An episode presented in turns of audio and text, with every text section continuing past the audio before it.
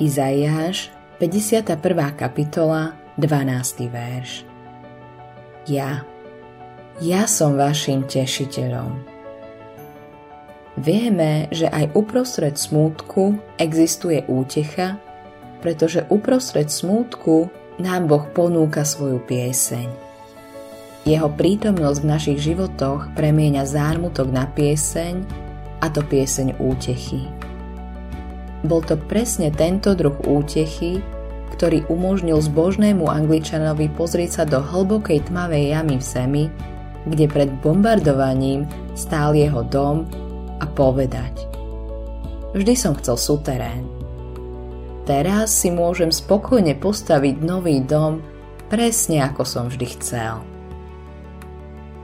Bol to presne tento druh útechy, ktorý umožnil mladej pastorovej žene učiť skupinku dievčat v nedelnej škole, v nedalekom kostole aj v deň pohrebu jej manžela.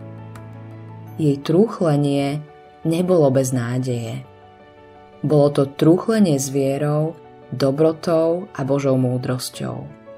Verila, že náš nebeský Otec nerobí chyby.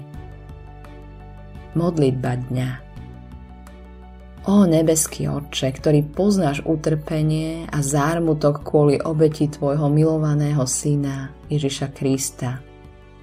Ďakujem Ti za útechu, ktorá obklopuje všetkých, ktorí ťa milujú. Autorom tohto zamyslenia je Billy Graham.